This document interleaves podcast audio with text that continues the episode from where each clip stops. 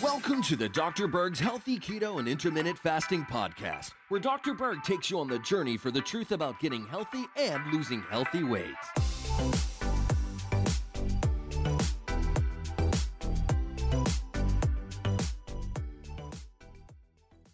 So I had a question from someone that wanted to know can I eat fruit once I lose the weight?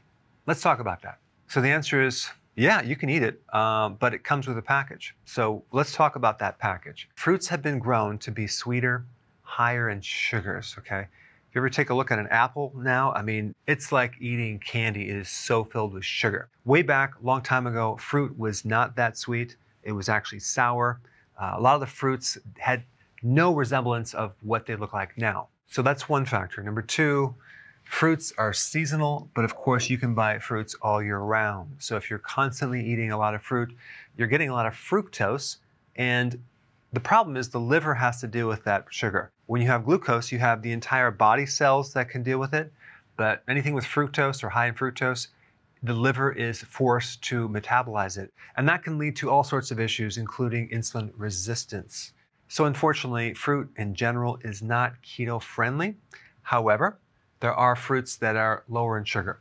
Okay, avocados, that's considered a fruit. You may think it's a vegetable, but it's actually a fruit. I don't even think it has any uh, sugar. It has carbohydrate, but probably not any sugar.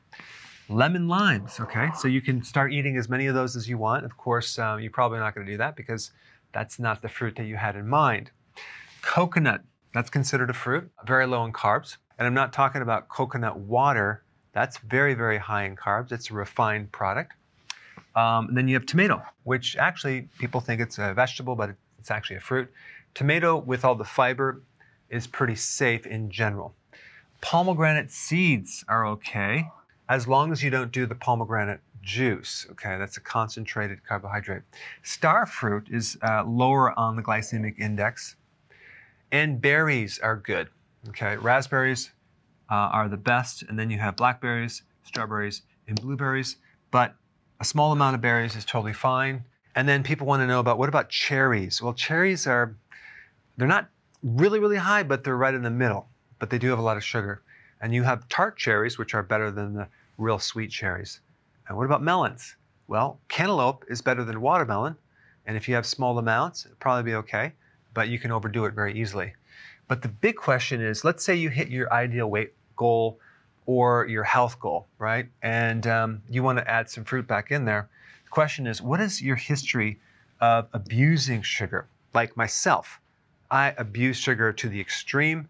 And so if I actually try to go back to some carbs, I do not do well. My system is very sensitive to carbs, and I do very well on the ketogenic plan so let's say, for example, if you haven't abused sugar and uh, you were not raised on sugar and you don't have insulin resistance and you have a fast metabolism and you don't have a weight problem and you don't have any health problem, you could probably get away with more fruit than most people. So go ahead and test it for yourself, see how you do. So the main thing is you just want to take a look at all the data, make a judgment call, think for yourself, as compared to having some cookbook approach where you're rigidly following this exact food and you never deviate and you're eating it because someone told you you had to do it exactly this way, but you don't really have the full understanding.